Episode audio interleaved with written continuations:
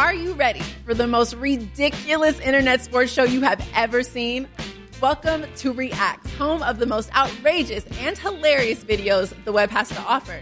So join me, Rocky Theus, and my co host, Raiders Pro Bowl defensive end Maxx Crosby, as we invite your favorite athletes, celebrities, influencers, entertainers in for an episode of games, laughs, and of course, the funniest reactions to the wildest web clips out there. Catch Reaxx on YouTube, and that is Reaxx, R E A X X. Don't miss it. This podcast episode is brought to you by Coors Light. These days, everything is go, go, go. It's nonstop hustle all the time. Work, friends, family expect you to be on 24 7. Well, sometimes you just need to reach for a Coors Light because it's made to chill. Coors Light is cold lagered, cold filtered, and cold packaged. It's as crisp and refreshing as the Colorado Rockies. It is literally made to chill. Coors Light is the one I choose when I need to unwind. So when you want to hit reset, reach for the beer that's made to chill. Get Coors Light in the new look delivered straight to your door with Drizzly or Instacart. Celebrate responsibly. Coors Brewing Company, Golden, Colorado. Regressing to the mean since 2015. It's the Hockey PDOcast with your host, Dimitri Filipovic. Welcome to the Hockey PDOcast. My name is Dimitri Filipovic, and joining me is my good buddy Charlie O'Connor from uh, Broad Street Hockey. Charlie, what's going on, man? Hey, Dimitri. Thanks for having me. Of course, man. Um, I'm going to have you on to uh, help me do a little deep dive on the Philadelphia Flyers. Um, it's it's always a certainly an interesting team to follow from afar, and I'm sure being a fan of them and covering them on a daily basis is uh, is just as interesting. It's a pretty wild ride, but um, I, I wish we could just kind of talk about Joel Embiid instead for 40 minutes rather than focusing on the Flyers. I feel like that'd be a, a much more entertaining topic.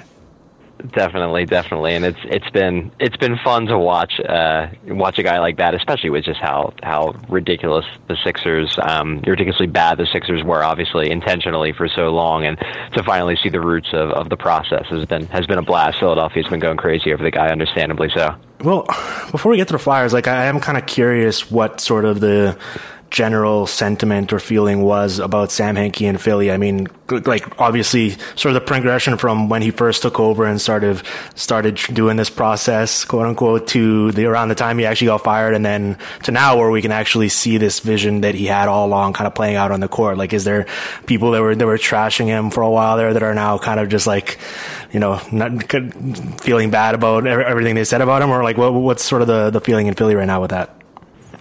You're definitely seeing more people sort of grudgingly admit that he might have been onto something, um, but most of them still say that you know. He, even though he was right on Embiid that the team never would be in this position if he was still there because they wouldn't have gotten players. Like there was a lot of people that just don't like Hinkie because of the kind of the style that he. It wasn't even just the process per se. It was more. Um, some of the ways that he, you know, didn't necessarily speak out to fans very much, and people thought he was this, uh, you know, guy in the ivory tower. Um, most of the people that, that I talk to, you know, love the guy and, mm-hmm. and love the process. Um, and I'm not a huge basketball guy, but I, I obviously root for the Sixers. I want to see them succeed, and uh, it was it was neat to see someone try something new for once. Uh, yes. And obviously, he comes from an analytic analytical background, which is something that I'm I'm going to you know inherently root for. Mm-hmm. Um, but it's it's been neat.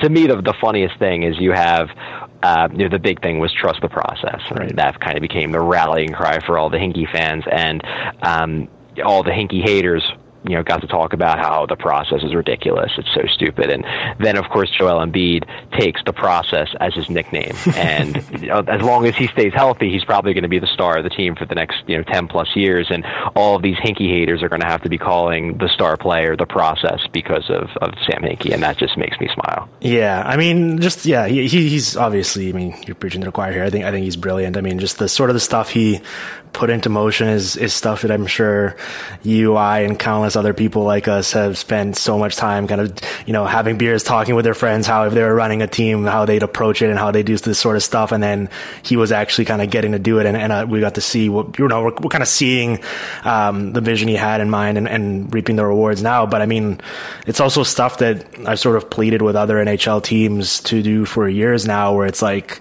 if you're not going anywhere fast anytime soon, like you may as well bottom out because, especially while you're incentivized to do so by the system, right? I mean, it just kind of seems like a no brainer. Yeah, definitely. And uh, the big thing I think for a lot of people um, in Philly and, and outside of Philly was um, the fact that it was just so brazen. You know, there are teams like the Lakers have been bad for what three, three years, three, four years, and right. no one seems to care because it's like they're they're still trying to win. The Sixers just kind of you know threw a wrench in that because they were very open about the fact that they weren't trying to win. And the the one thing I will say about um about people in Philly who were opposed to the process, and and I get this to a degree. Um, I liked the process. I, I really liked liked what Hinkie was doing, but I you know I didn't watch the games. I wasn't like I wasn't sitting down and watching 82 games a year. And mm-hmm. you know there are people that just want to watch the Sixers, and you know, they they know the team might not necessarily be great, but they want to enjoy themselves and watch a Sixers game. And they were the people who were getting frustrated because they were watching an awful product. And I get that to a degree. You know you do want to you know there's there's an, a, a very large element of sports of just you want to get enjoyment out of watching games, and I think that did drive some of the honest frustration frustration, just right. that they were watching an intentionally poor product. But at the same time, you looked at the way that the Sixers were structured after Iverson, and it was just they were in the muddled middle, and they were never going to get out unless they tried something like this. And now you have a Joel Embiid, and you hope he stays healthy, and if he stays healthy, you can build around him. Well, and I also think it'd be kind of you know foolish to suggest that a, a, large part of the pushback against Hinkie was just the fact that he was kind of, you know, and, and for a lack of a better term, like a quote unquote analytics guy, right? Where it's like, yeah, we, we yeah. saw exactly what happened with the Florida Panthers this year, where it's like as soon as they got labeled as being an analytics team, whatever that even means, like, you know, all, all of these, all these old school hockey people were like, oh, they're just not doing it the right way. Like, you know, they miss guys like Erik Gudbranson, but it's like you see teams do similar stuff all the time, but maybe they're just uh, more P- PR savvy about it, so no one's really kind of calling them out. Like, I mean, like I haven't really seen any you know, mainstream guys really bemoaning how the Colorado Avalanche are an absolute joke this year. And it's like they're bottoming, yeah. bottoming out badly, but just because, you know, their GM is Joe Sakic and, and, and, not some random, random guy who, who never played hockey before, like people are just kind of just accepting it for what it is rather than freaking out about it. Absolutely. 100% agree with you. Um, okay, let's get let's get into the Flyers. Um, right now, as we're recording this, uh, they are sitting in a second wildcard spot, and I think that you know heading into the year, that's roughly where we all would have reasonably expected them to be. I mean, you kind of give or take a, a, spot or two, but I mean, you know, no one really saw CBJ having this sort of year. But I think most right. most rational people still would have had them somewhere behind the Penguins, Capitals, and possibly even the Rangers on, on most of their projections. So I think it's just funny that you know, in typical Flyers fashion, they've gotten to the point we expected them to be, but it's been in such an sort of uneven roundabout fashion where they had that early ten game winning streak and then they really fell off and got absolutely walloped a few times heading into their bye week, and you know it's it's it's kind of okay to just be like, yeah, they've had sort of the year we'd expect them to be in, in, in on aggregate, but just it's if you break it down into chunks, it's been very kind of all over the place it's it's been a bizarre season, and I, I kind of chop up the season into to three sections. You had the first little bit where the Flyers, like their underlying numbers were pretty good. They were they were driving play uh, at five on five, um, and they were scoring a ton but the defense was breaking down regularly in the defensive zone, and the goaltenders were playing absolutely awful. So you were having a lot of, you know, 5 4 games, 6 5 games, uh, games that you probably would win if your goaltenders were playing anywhere near as well as they played last year. Then you had the 10 game winning streak where they they caught up. They they jumped into you know a very good spot in the Metropolitan and, and the wild card, but the underlying numbers weren't that strong. They were they were winning a lot of close games and they were they were shooting at a high rate. Steve Mason finally started playing well, and they go on this win streak. And then after that, they they kind of carried over the the luck the luck dried up. They started losing games. But then in January, the the poor results have continued, mm-hmm. but the underlying numbers have gotten a lot better. Like if if you look at the uh, all their underlying metrics in January. They're um, they're the second best. This is, was as of yesterday. I'm not sure if that changed due to games, but um, they were they're the second best score adjusted Corsi team in January in the NHL behind Boston. They're third best, I believe, in expected goals. They've generated the most shot attempts of any team uh, per 60 on the power play. Like the underlying numbers in January are very good. Mm-hmm. It's just that they're not they're not winning, and that's primarily because they're not their shooting percentage is ultra low, and the goalies again are are struggling. So it's a bizarre year because you're right. If you look at the season as a whole, this is kind of where you'd expect them to be, maybe a little bit lower than than fans had hoped. But it's just been the the, the process in which they they've gotten there that's been so bizarre, and it's it's turned into kind of a roller coaster of a season. So I noticed something when I was looking at their, uh, their, their shot metrics where you know they're somewhere between 50 and 51 percent in terms of you know sh- shot attempts, unblocked shot attempts, shots on goal. But then when you look at something like scoring chances, for example, they dip all the way down to to 46 percent. Is that something that just kind of one of these weird statistical aberrations, and it'll probably even out or, or kind of regress back closer to 50 percent, or is there something uh, with regards to the system or the style that they're playing that it's lending itself to, to that being kind of so far off from from what their actual shots are like? I, I, I think it's a little bit of both, but I am leaning more towards, at least recently, I'm leaning more towards that there is a system element to it. Um, one thing that, that does stand out to me is, uh, you know, on, on Corsica, they, they track um, shot distances, and the Flyers have the furthest average shot distance of five on five. They're at about 35 feet on average, and that's in comparison to compared to, say, the Rangers in Pittsburgh, who are below, who are under 30 in terms of average shot distance. And um, one thing I've noticed, and this, you know, kind of piggybacks off of the great work that uh, that Ryan Stimson does um, you know, over at Hockey Graphs mm-hmm. um, with his uh, with his passing project. The Flyers do in the offensive zone. They they use a lot of uh, of low to high um, offensive zone structure, um, generating a lot of point shots from the defensemen, and and looking for deflections, looking for rebounds, um, and to a degree, you know, it makes sense that when you have guys like Shane Gostisbehere and, and Ivan Provorov and, and even Radko Gudas, who is we I think we might talk about later, mm-hmm. is, such an interesting player to break down. Um, you, you have guys that you, you probably want them to, to shoot a lot because they have you know very good shots, but at the same time, I think there's there, there there's a tactical desire on the part of, of the coaching staff and the players, I believe, to uh, to generate high danger chances by collecting rebounds and deflections, and not by trying to actually pass the puck into the high slot and generate chances like that, or or play a behind the net game and and try to uh, fool goalies like that, which is something I think the Sharks do really well. Um, I'm I'm iffy on whether it's a great strategy. Um, Ryan has done a lot of work on.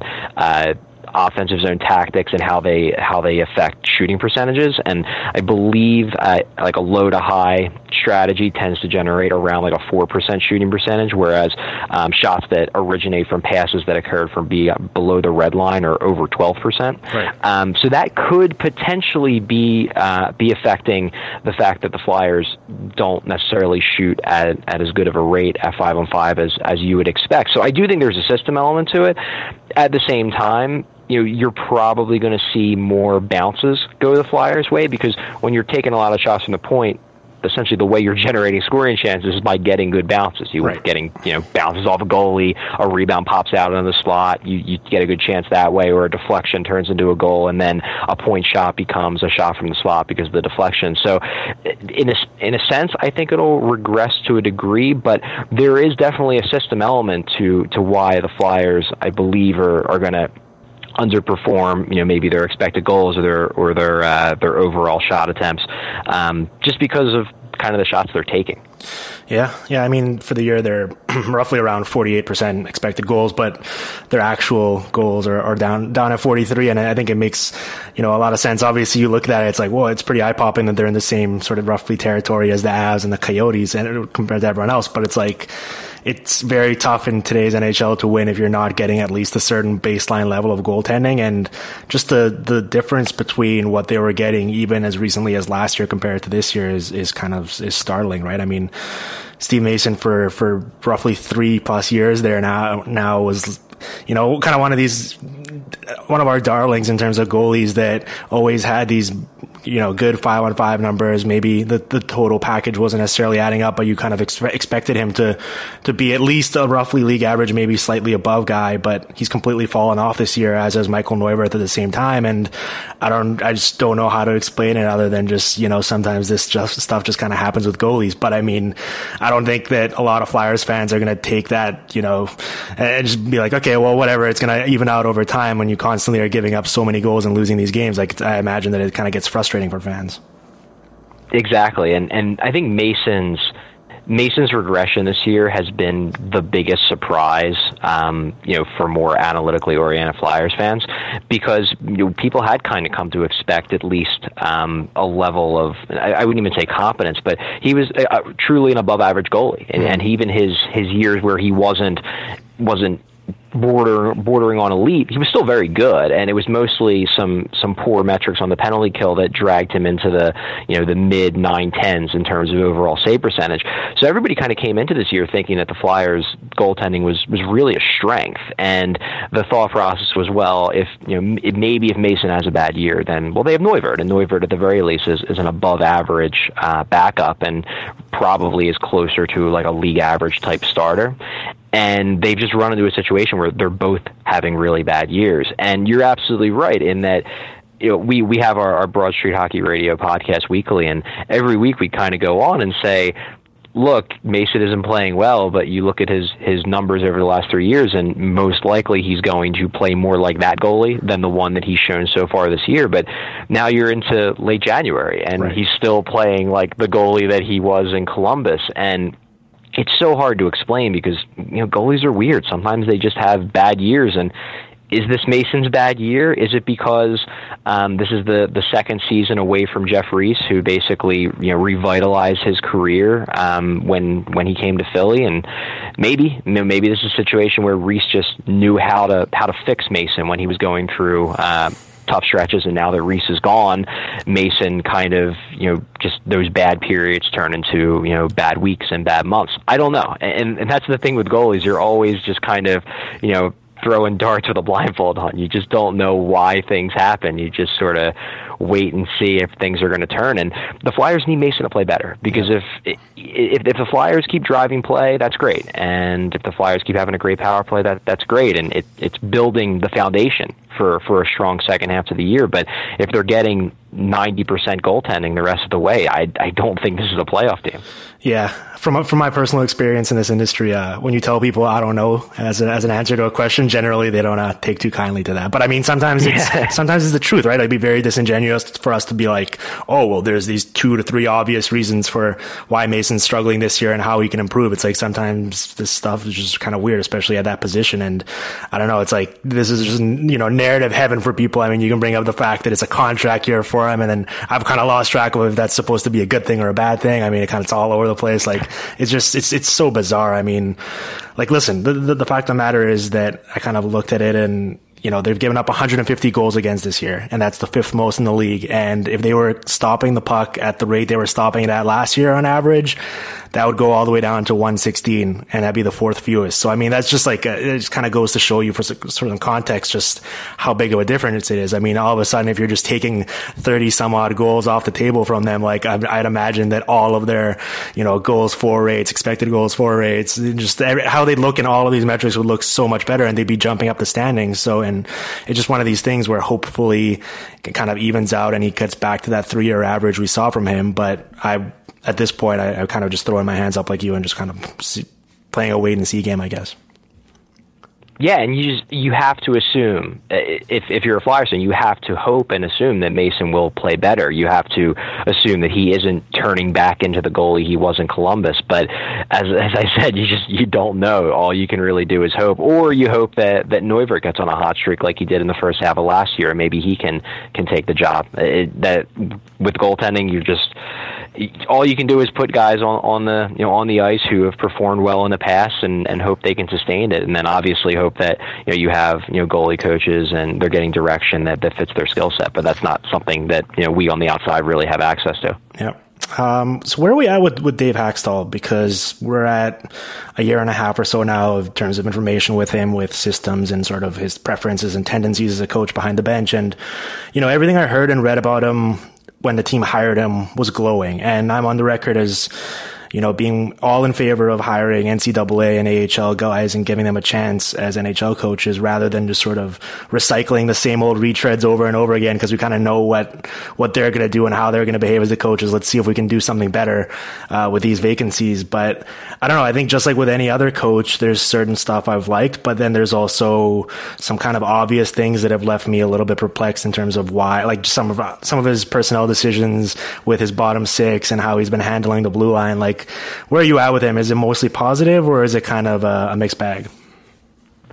I think the the shine has definitely worn off a bit this year. I'm certainly nowhere near the point where I'm calling for his ouster. Um, you know, for for no other reason than the Flyers have made a lot of coaching changes recently, and there's no reason to give up on a guy who you know probably overachieved a little bit last season based on the talent he had, especially on the blue line.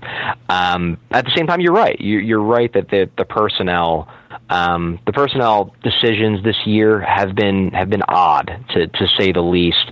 Um, you had an extended period in the uh, in the first half of the year where um, he seemingly was fixated on the idea that Pierre Edouard Bellemare was a third line center, um, and then after uh, Sean Couturier went down, there was even a stretch where Pierre Edouard Bellemare was the second line center, which um, it was one of the more amusing things, in my opinion, of the season watching Pierre Edouard Bellemare um, do his darndest to try to shut down Connor McDavid in a uh, in a game um, in, in November, and or I think it was in December. But yeah, actually, you know, McDavid didn't didn't score an even strength point, but it was just funny watching them try to you know try to shut down maybe the best or the second best player in the world right now.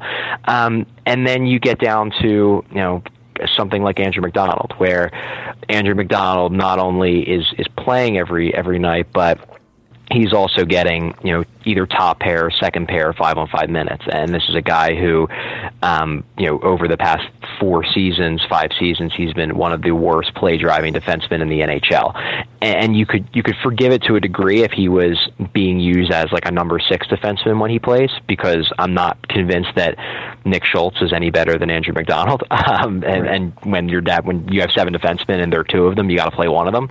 Uh, but it's more just the role he's been given, and he's been given a very prominent role. He's been paired with with Ivan Provorov for the past month and a half, and their their metrics together are not good from a from a shot attempt standpoint. Mm-hmm. I think they've they've broken even from from goals, um, which may be the reason why they're still together. Um, but uh, but from a shot attempt standpoint, it hasn't been pretty and that the pair just just stays together and MacDonald's still getting getting put out on the ice. And yeah fans watch that and they get frustrated. They get frustrated when they see a guy like MacDonald out there. They get frustrated when you know Chris Vandevelde is consistently on the team and gets nightly starts despite the fact that he's probably not that great of an NHL player. And then you have people bring up well he he was a North Dakota guy and that's the only reason why he plays. And who knows if that's the reason or not but it's something that fans certainly can latch onto. So there there have been a lot of things that that people have have gotten frustrated with, and that's not even bringing up the scratches. You know, you've seen Hakstol go to this well of scratching guys like Shane Gostisbehere and, and Travis Konecny and uh, even Michael Raffl for a game, and that gets on fans' nerves because even though you could argue it's it's a teaching moment, you're you're in a playoff race and you're you're intentionally putting a weaker team on the ice. So yeah, there's there's reasons for for for fans to be frustrated. I, I totally understand that. At the same time, the system seems solid. I especially like what they do in the neutral zone. It's a very aggressive, very aggressive system. They force a lot of dump ins, break up a lot of plays before they begin, and Hakstol's preached that from day one. So there's positives and negatives, and I, I think we'll have a much clearer view of of Hakstol after the season because this team really should be a playoff team, considering the uh, you know the additions of Provorov and Konecny, um, the development of guys like Gostisbehere, the development he should be having. Mm-hmm. So I, I I I think it's probably premature to make any you know real um, determinations on whether he's been a success or a failure yet. He was definitely a success last year, and it will, I think it's probably best to reevaluate after the year's done to to know kind of where he stands. Yeah, the, the, the MacDonald one is just a real head scratcher to me because you know this is the second consecutive year where he's basically just attached Andy MacDonald as an anchor to to his promising young rookie defenseman. It was it was Gostisbehere last year and, and Provorov this year. Uh, I, I noticed like it's kind of it's unfair to Provorov to evaluate him just looking at his full season stats because he's up over 52% Corsi uh, in 400 or so minutes without MacDonald, and he's down to like 46% with him. So he's just, you know, he's really kind of paying that MacDonald ta- tax at this point. But like the, the curious thing to me is, I mean, you mentioned sort of that aggressive neutral zone play and how they break a lot of stuff up before it even generates. And, and I do notice that when I watch their games, you know, their blue line is, is very aggressive and, and, and mobile and active in terms of how they uh, approach defending their own blue line. And MacDonald is basically the exact opposite. I mean, everyone, it's kind of a running joke. Everyone sort of knows about the Andy MacDonald zone by now where he gives a guy just free access into, into the attacking, attacking end. And it just seems weird, like with all the other blue line options they have there. I think that's definitely one of the strengths of this team that they would keep going back to Andy MacDonald, even though there's just better options. Like I just don't really see what he sees in him, considering that he's so different than pretty much all of the other guys that are that are just better than him. It doesn't make a lot of sense, and that's where people start to question, you know, what is he thinking? Because you you you want to understand why a guy like MacDonald would seemingly end up in his coach's good graces. Um, because you're absolutely right. He doesn't seem to fit with the mentality that the uh, that the rest of the defensemen clearly um, you know clearly take on under under Hakstol. But for whatever reason, MacDonald has just turned into a guy who is seemingly locked into the lineup, and th- that's not to say that the Flyers defense is is very good. Like mm-hmm. in my in my opinion, the Flyers have three defensemen right now who you can envision playing uh, you know a major role on the next you know theoretical championship contending Flyers team. You have Provorov, Gostisbehere, and Gudas. Mm-hmm. Past those three, you know, you really have a bunch of a bunch of third pair guys. You know, Mark Streit's probably the best of the bunch, but he's clearly lost a step. Brandon Manning's a third pair talent. Michael Del Zotto is just too inconsistent to be anything more than a third pair guy right now. And then you have Schultz and MacDonald. Like you don't have a great defense, but MacDonald has seemingly like slid into that spot as kind of like the fourth most important defenseman overall in terms of mm-hmm. overall time on ice. Yep. And it just doesn't make a lot of sense to me when he doesn't seem to fit anything that the the tactics and the overall mentality, especially in the neutral zone, kind of you know seem to fit. I, I, I don't get it, but he keeps doing it, so we just kind of keep watching and, and seeing if anything's going to change. I'm, I'm glad you mentioned uh, Gudas amongst that list of uh, the future Flyers defense core because uh, I, I think that's you know, for people to watch him closely and kind of remove all the other shenanigans that we don't like about his game, like you can kind of tell that he's a very effective NHL defenseman. I mean, he's very aggressive. He's almost impossible to carry the puck in against. He generates a lot of shots. Like he's, he's very good. He's very reliable in his own zone. He, it's funny because, you know, he, he does all of these kind of things that old school types might like from their defenseman where he's, you know, he's hard hitting, he's physical, he, he blocks shots, he does all this stuff, but it actually does manifest itself in, in the numbers where, you know, we can actually kind of quantify what he's doing and point to it and say that, yeah, he actually is making a difference. It's not just all this sort of intangible mumbo jumbo. So I just think that you know, it, with him, it's always going to be people are going to point to, um, you know, the, the, questionable hits and some of the headhunting he's done in the past and stuff like that. And, and you'd like him to rein that in a little bit because once he actually does walk that fine line, he's actually remarkably effective. Yeah, and and no one, you know, no no rational Flyers fan is defending you know some of the really bad hits he uh, he made last year, especially in February. He kind of lost his mind for like a two and a half week period, and he had like three or four hits that probably could have been suspendable. Mm-hmm. Um, it was it was pretty ridiculous. And then even in preseason this year, he had two hits, one of which he was eventually suspended um, suspended for. That you, you just you're watching him and you're thinking like okay, why are you doing this in preseason? It, this doesn't make any sense. But to Gudas' credit, he has toned it down a bit. He hasn't. Um, he hasn't been suspended since the season has started. He probably got a talking to from the front office again after the preseason suspension. Um, but he's just taking away, from, you know, putting aside the the hits for a second. He's, he's such a fascinating player to analyze, um, just because, as you kind of hinted, his skill set doesn't seem to to fit what we've kind of you know the analytics community kind of has as the ideal defenseman. You know the mm-hmm. the Erik Karlsson, the PK Subban type and neither do his microstats. Um, like I'm a, I'm a big proponent of, of all the work that Corey does with his tracking, and this isn't a guy who generates a lot of a lot of controlled exits, and this isn't a guy who in one-on-one rush coverage um, forces a lot of dump-ins. But it's it's other things that that make him effective and make him really effective. Like the one thing I've noticed the most is is while he's not that great in one-on-one coverage in the neutral zone, he's fantastic at just breaking up plays before they begin. Like he'll he'll cut off passes um, that you know intended for you know a guy who seems open, cut him off and then send it right back in the offensive zone. Or um, you know when a team tries to uh, you know tries to dump the puck out in an uncontrolled exit and catch up to the puck, like like Montreal under under Therrien does a lot.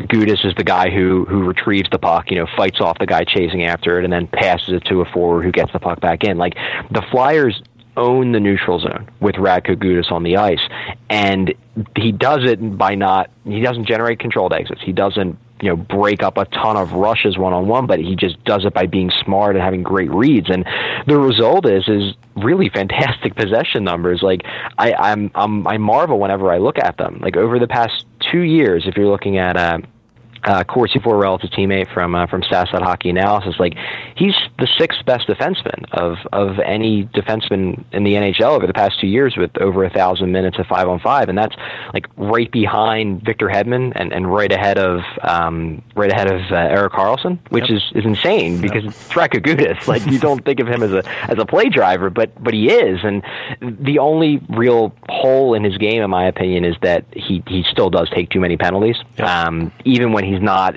even when he's not making dirty hits, you know, he's still taking minors and that hurts the team and that probably keeps him from being a true first pair defenseman, but I don't see any reason why he he can't be a, a second pair defenseman on a good team as long as he he keeps his head.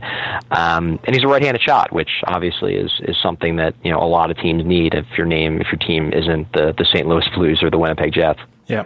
No, with him, it's all about sort of, I don't know if moderation is necessarily the right word, but sort of just being in control where like, you, know, I definitely have noticed what you're talking about where he, he kind of reads the play and breaks it up before it even has a chance to fully develop. But then sometimes he can get a little bit carried away and maybe kind of take himself out of the play if he's going too hard for a hit or something like that. So sometimes if he, if he kind of notches it, takes a, a notch down a little bit, he becomes much more effective. But uh, listen, I'm a huge fan of his game and I, I still believe like, if they really wanted to do something special, if they put him and Provorov on a pairing together right now, it would just, I feel like that it's such an interesting combination of skill sets between the two that I feel like they would just pretty much eliminate anything the other team's offense was trying to do. Like just with Provorov's sort of instinctual gifts and his, his, his talent and his speed. And then all of the things we mentioned about Gudas, like that just seems like I just, you know, as sort of a little bit of a chemistry experiment or something like that, I'd love to see it kind of take place on the ice. Yeah, they they tried it briefly, like right before Provorov got placed with MacDonald. Mm-hmm. They uh, they tried the Gudas Provorov pair, and it didn't look amazing. But I think they only gave it like one, maybe a game, two games at most. And and you'd think that two guys that, that, that seem to be as talented, and Provorov seems really talented. Um, you know, by the eye test, he passes with flying colors, and then Gudas has the numbers, and it, it makes sense as a you know as a lefty righty pair, and they both seem to drive play. Although it's it's so tough, it's so tough with Provorov now because, as you mentioned, you can't really isolate. It's hard to isolate him from the MacDonald effect. Like the same thing kind of happened last year with with Gostisbehere, where his his play driving numbers did not look very good at the end of the year, and there was kind of a um, you know an, an upswell from from some people in the analytics community like Gostisbehere isn't that good, and you know it, it, it's fair to say that his possession numbers weren't fantastic, but so much of that was due to um, you know the time he spent with MacDonald. And same thing's kind of happened to Provorov, and um, whereas Gostisbehere this year, the possession numbers have, have went through the roof, but now there's there's other issues with his game that uh, that have you know a lot of people in Philadelphia kind of in an uproar. Yeah, no, I'm I'm a huge Provorov fan. I mean, every time I watch him play, it just it's one of those things where he might not necessarily always be like the flashiest guy, or he might not do it in the most obvious obvious ways, but just some of the ways he like eludes forechecks or gets it out of his zone cleanly or, or, or just, just little, little things like that are just kind of, you know, make you think that he's going to be special once he gets, you know, a real partner and gets a chance to shine. But I'm glad you brought up Gostisbehere because it's sort of the, the elephant in the room here where, you know, he's been kind of yo-yoed around by being healthy scratched and people are up in arms about, uh, his his play and all that. And I just look at you know I haven't watched him every single game, and I'm not necessarily keying in on him and his defensive zone coverages, but just by the the numbers, I mean, it seems pretty clear that it is one of those things where he had really good save percentage behind him last year and a lot of pucks were going in when he was on the ice for the Flyers. And those two things have come down this season. And of course, once you start kind of having poor fortune that way, people are all of a sudden going to start uh, complaining about how you're on the ice for too many goals against and stuff like that, regardless of whether it's, it's, uh, in your, in your own doing. Like it's just, is it just as simple as that where he's just been kind of tortured by the percentages and people are just getting angry about it for all the wrong reasons? I, I think it's mostly that. Um, as usual, you know, when it comes to these sort of narratives, like there there is some truth to it. You know, Gostisbehere has regressed a bit in terms of defensive zone coverage. Um, he has blown some coverages, and some goals have been his fault, and that's that's undeniable. It's not that he's had a perfect season by any means, but the luck has just been unbelievably bad, and it's it's ridiculous because, as you mentioned, like his advanced metrics, his play driving metrics are, are so good. Um, you know, he's he's over fifty four percent score adjusted Corsi, plus I think four point six percent uh, Corsi rel, and, and everything looks looks great. Even expected goals, he's I think he's he's over plus four relative to his teammates there. So if you're if you're arguing that well he's winning the the raw attempts battle, but the shot quality battle he's losing, no, he's he's still outperforming his teammates there as well. It's just the the percentages this year. Like he he's the, as you mentioned with the goals, he's been on the ice. He has a 33% goals for percentage, which is obviously awful, and it's obviously what is catching the eye of his coaching staff and whatnot. But the Flyers are shooting 4.6% with him on the ice, yeah. and that's obviously really, really low. Um, when when I uh, when I went on uh, Comcast uh, Sportsnet last week, I noted that um, the Flyers have scored on 10% of their shots with Nick Schultz on the ice, and I don't think any reasonable person would say that you know Nick Schultz has this magical ability to make the forward score more when he's on the ice. Yeah. Um, and it just it's a way kind of to say like, look, Gostisbehere is not going to keep holding an on ice shooting percentage of, of the mid fours. It's just not his, his true talent. And it kind of, in, in a way, it's sort of making up for last year when everything went his way. You know, last year he shot 11% uh, with a personal shooting percentage. And, you know, people who thought he was going to keep doing that, like defensemen don't shoot 11% they just don't because they take a lot of their shots from the point and those shots don't usually go in. But yep. at the same time, you look at the shot that he has. He has a, a blistering slap shot. He's not going to keep shooting three and a half percent. There's there's going to be some sort of course correction here, and I just I really hope that the Flyers don't um, don't discourage the way he plays because of the percentages not going his way for a while. Like he's an effective defenseman, and he will pr- put up positive results if he keeps playing like he's playing. I just don't want them to change him because he is what he is what he is. And yeah you probably don't want him on your first pair facing off against Sidney Crosby with a minute left protecting a one goal lead. But as your number 3 defenseman who gets sheltered a little bit and you know gets to rack up the points and is dominant on the power play yeah he's he's great. And and really, you know, every team could use that kind of guy, and I think he's he can be a really effective defenseman for the future. I just hope the Flyers don't start trying to screw him up because of a, stretch of bad luck. Yeah, that'd be a bummer. Um, okay, well, one final thing before we let you go. Um, I noticed that I don't know how recently they've done this or they've been doing it for a while, but they sort of are spreading the wealth up front in terms of you know they they they have Giroux on one line, they have Voracek on another, and they have Simmonds now on the third line with with Konecny and Brayden Schenn. Do you think that that is sort of the best uh, configuration in terms of trying to roll those three lines that can all uh, do a little bit of something and, and, contribute offense, and then maybe just you know kind of phase out the fourth line or at least play them as little as possible? Or do you think that they're still better off loading up a, a top line and, and then kind of going that way and having kind of Sean Couturier just fend for himself basically? Um, I, it's it's so tough to say with line combinations, just because you kind of just you know try stuff and hope it works. Um, I have no problem with them splitting up Giroux and Voracek, uh, just because I, I do believe that um, that having that balance and you know giving Couturier a weapon like Voracek, you know, helps him in his ability to score, uh, which is important for a team that really hasn't scored much at five on five. Um, Simmonds on the third line is something I'm I'm less enthused about, uh, just because that unit they they've been using a unit of um, of Brayden Schenn with Wayne Simmonds, Brayden Schenn as a center, and then um, Konecny's been down there as well, Travis Konecny. Um, it, it's it's so hard to put a guy like Simmonds with a guy like like Schenn because to me Schenn is not he really shouldn't be a center. He spent most of last year on the left wing with Giroux. They basically just turned him into a center this year, I, I think, because they didn't have much of a choice. The the, the Bellemare 3C experiment predictably was a disaster because Bellemare never scores a five on five. Um, so they just put Schenn there, and you have Schenn with Simmonds. You have two guys who, you know, Schenn, who probably is a slight negative in terms of overall possession from a true talent standpoint, and then um, Simmonds who is a slight positive, but he's not a true play driver. And you put those two guys together, and I think you're you're you're begging for a lot of time spent in the defensive zone. Um, I'd be more apt to uh, to have Simmonds up with Giroux and Raffl long term um, because I feel like Simmonds can can provide that that net front presence along with Raffl and let Giroux kind of find them in the slot ideally.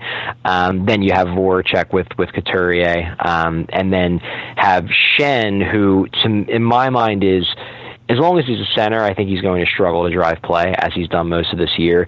So I'd want to almost just put him with guys who can drive play, like a Matt Read, um, to get him in the offensive zone and then turn Schenn sort of into the scorer. But it, it's so hard with line combinations. You just kind of, you know, you hope things work. Um, there's obviously the the point of you know styles and whatnot. Um, but I don't have a problem with them splitting the guys up. I, I don't think they've necessarily found the, the perfect combos yet. But let me put it this way: they're a lot closer now than they were when when Bellemare was getting you know second line or third line center minutes. Man, I, I really hope Pierre Edouard Bellemare isn't listening to this podcast. He's going to be pretty pretty upset. Yeah, and, and, and Bellemare's a he's a fun guy to watch. Like he's not a useless player by any means, but I, I think uh, I think uh, Travis Yost actually posted this a few weeks ago. Like he's been one of the worst five on five scorers in in hockey at, at forward ever since he was brought to the NHL. And uh, as a as a fourth liner, as a penalty killer, like that, that that's okay. He's just he's not a guy you don't you want playing up in the lineup. Um, even though he's he's a speedy guy and you know he's decently defensively responsible. It's just he was getting played you know in a spot way above his, his talent level, and the Flyers suffered for it. I think in the early part of the year. You know what's hilarious? Like, I totally recognize that and it's all true, but it just makes that random play. Uh, it was like earlier in the year where he was in the neutral zone and he like like a little flick of the wrist to like do like a saucer pass over to I think it was Matt Read or someone like that. It was like one of the greatest offensive plays I think I've ever seen. And you know, there's a high possibility that it was just like a random fluke and maybe the puck was on edge and it just worked out perfectly for him, or it was like a little bit of an optical illusion. But for anyone that's seen that clip, it's just like it's a total mind bender. I've watched it at least like a hundred times and I still can't really figure out how he managed to do it. Yeah, he's he's a likable player, and he's you know he's got speed to burn. He's a he's a fast guy. He's a really good forechecker.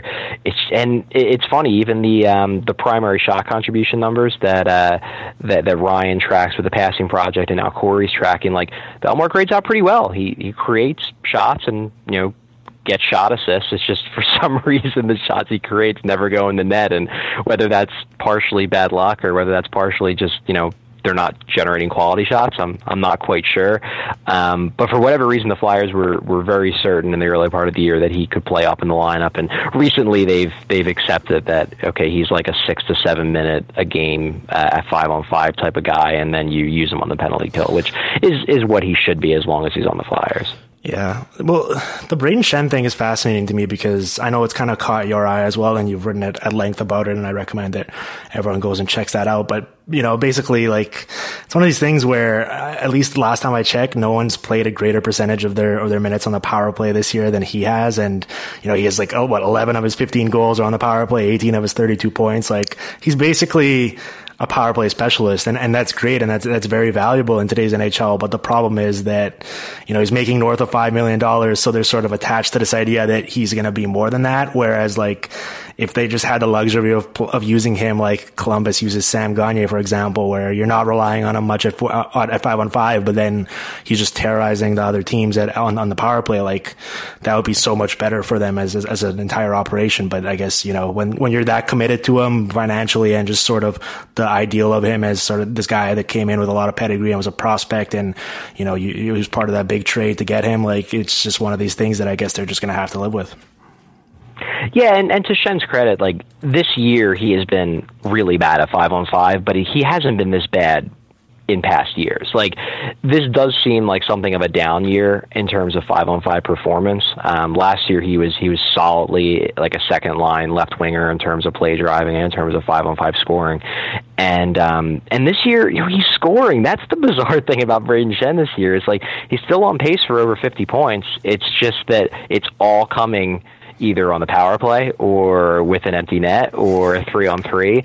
And on one hand, like you can't get too angry about paying a guy five million dollars a year to score fifty points, regardless of how he gets it. Like he is helping the team win. It's just that at five on five, he's been a he's been a disaster. And you're absolutely right. It would be nice if the Flyers could use him as a as a fourth line guy.